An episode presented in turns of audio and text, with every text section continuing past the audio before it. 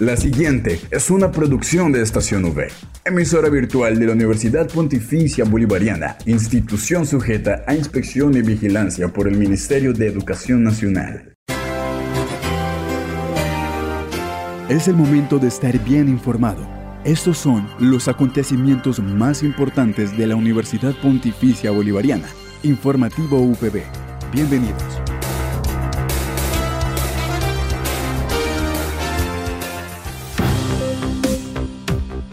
Bienvenidos a este espacio informativo de la Universidad Pontificia Bolivariana. A quienes nos escuchan a través de la señal de Radio Católica Metropolitana 1450 AM les enviamos un saludo.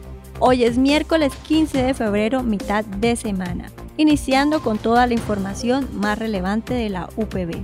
Es así como damos inicio a toda la información sobre los hechos más importantes de nuestra seccional. Recuerden que soy Catherine Zabaleta, acompañada por Julián Cala en el Control Master. Titulares en el informativo UPB.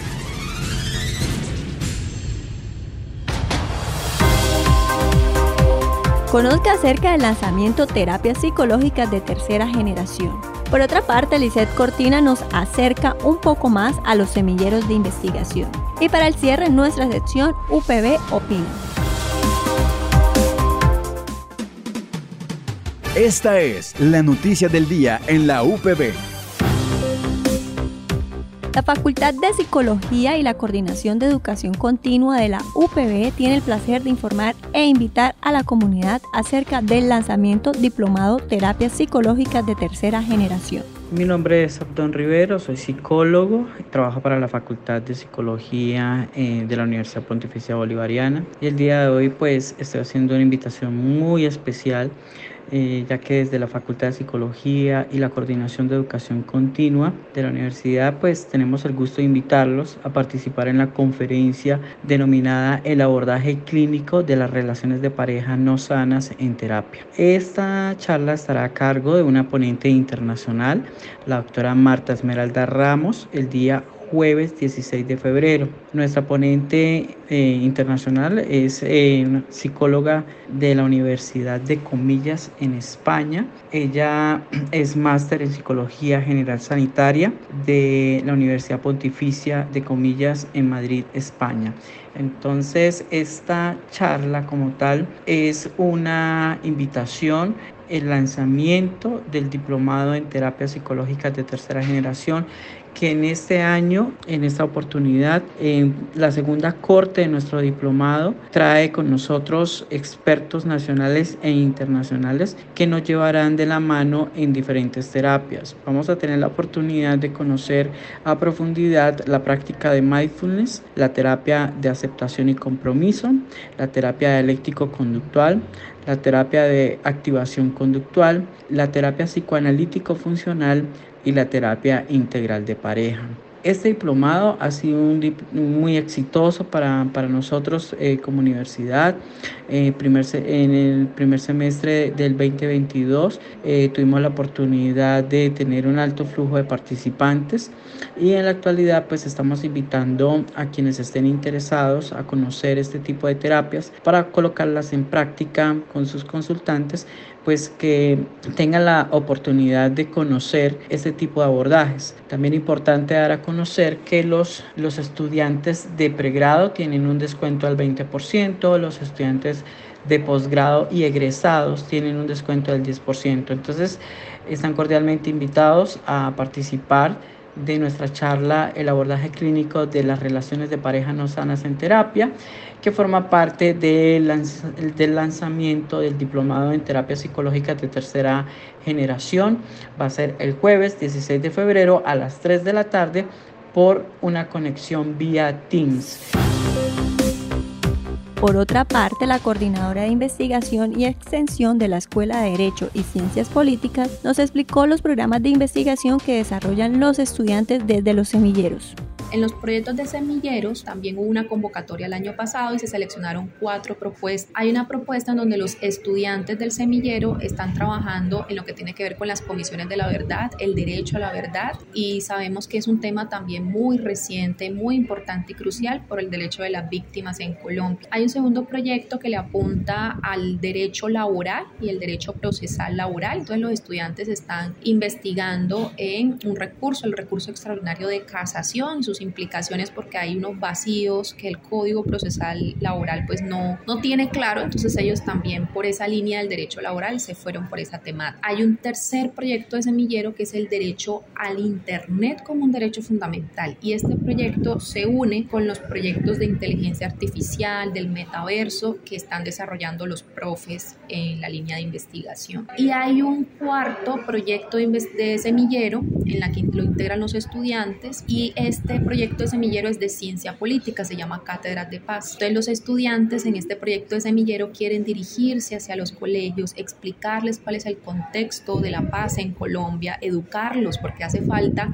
precisamente en nuestra educación primaria, secundaria, en los colegios, la formación en la paz. ¿Qué ha pasado en Colombia? ¿Cuál ha sido la historia? Porque escuchamos que, bueno, quien no conoce su historia está condenado a repetirla. Entonces es aportar en ese proceso académico en los colegios. Esa es la idea de esos cuatro proyectos de semillero. Eh, son una apuesta también muy grande porque ellos, eh, pues desde el semestre en donde se encuentran, se interesan por las labores de investigación y los docentes que los acompañan son docentes asesores, que les permite a ellos ser protagonistas en el rol de la investigación. Y hay un tercer eje en esta coordinación de investigación que son proyectos de extensión y actualmente la Facultad de Derecho está en el proceso de creación de un centro de conciliación, arbitraje y amigable composición privado. Entonces está en proceso de aprobación, de construcción, pero que busca también ser una respuesta a los FAMI empresarios y a las microempresas que tengan la oportunidad de poder solucionar sus controversias en centros de bajo costo, distinto de pronto a otros que se encuentran en la región. Esa es un poco la pues de la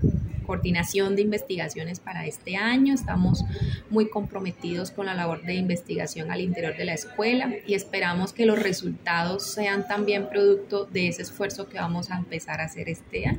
Informativo UPB al aire. Por otro lado, José Fernando Rodríguez Guevara, médico de promoción y prevención de la UPB, nos contó de qué se trata el magazine Bienestar está contigo.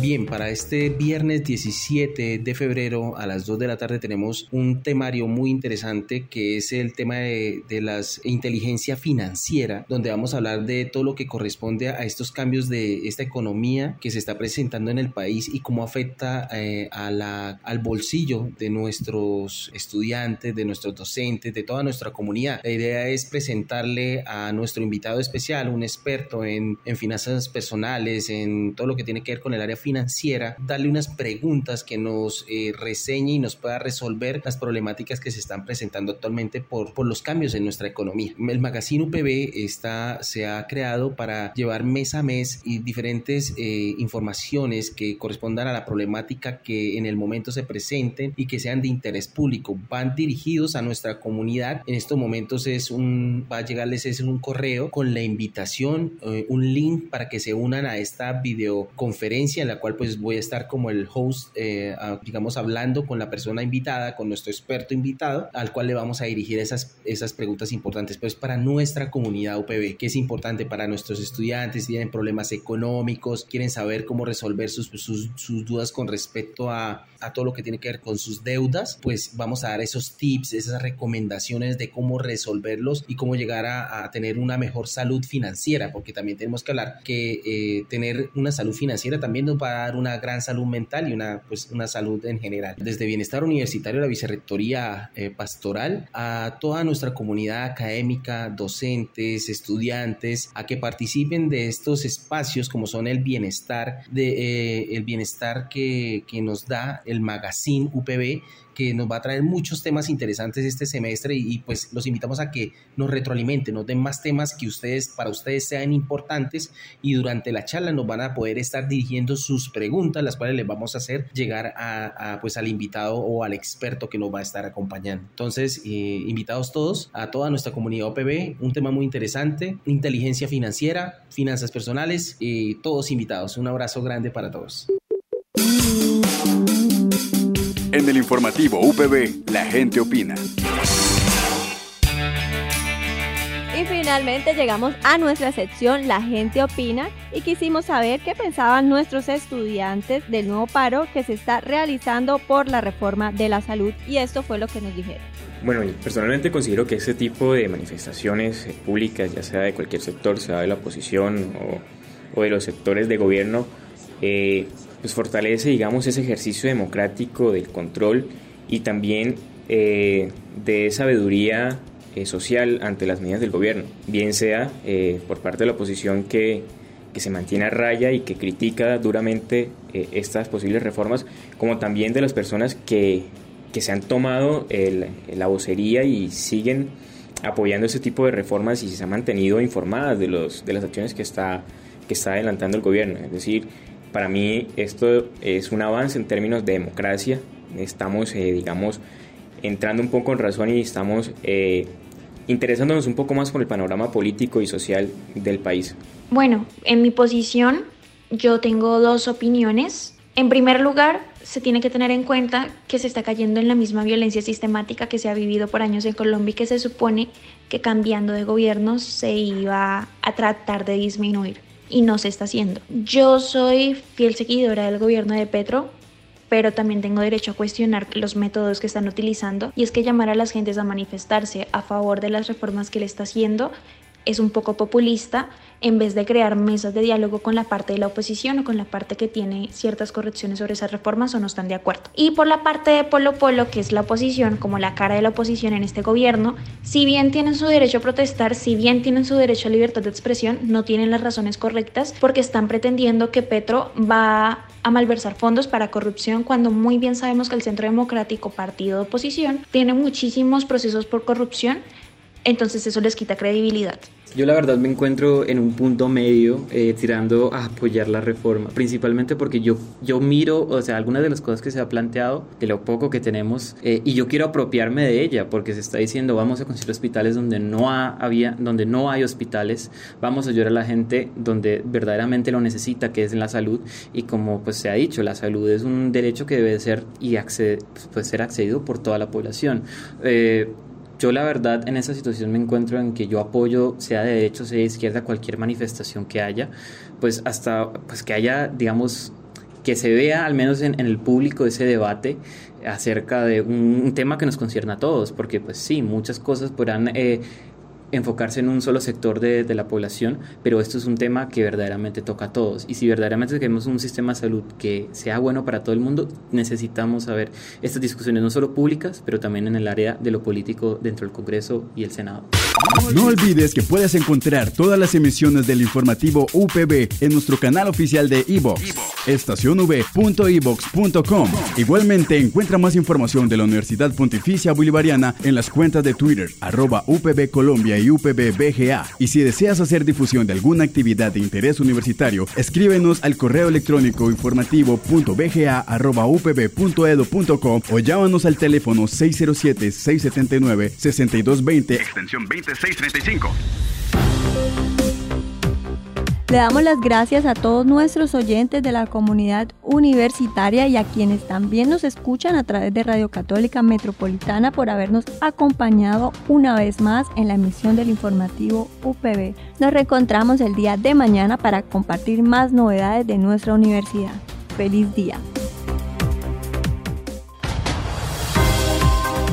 Estas fueron las noticias más importantes en el informativo UPB. Escúchanos de lunes a viernes a las 8 de la mañana, con retransmisión a las 11 y 45 de la mañana. Informativo UPB. Dale clic a tu radio.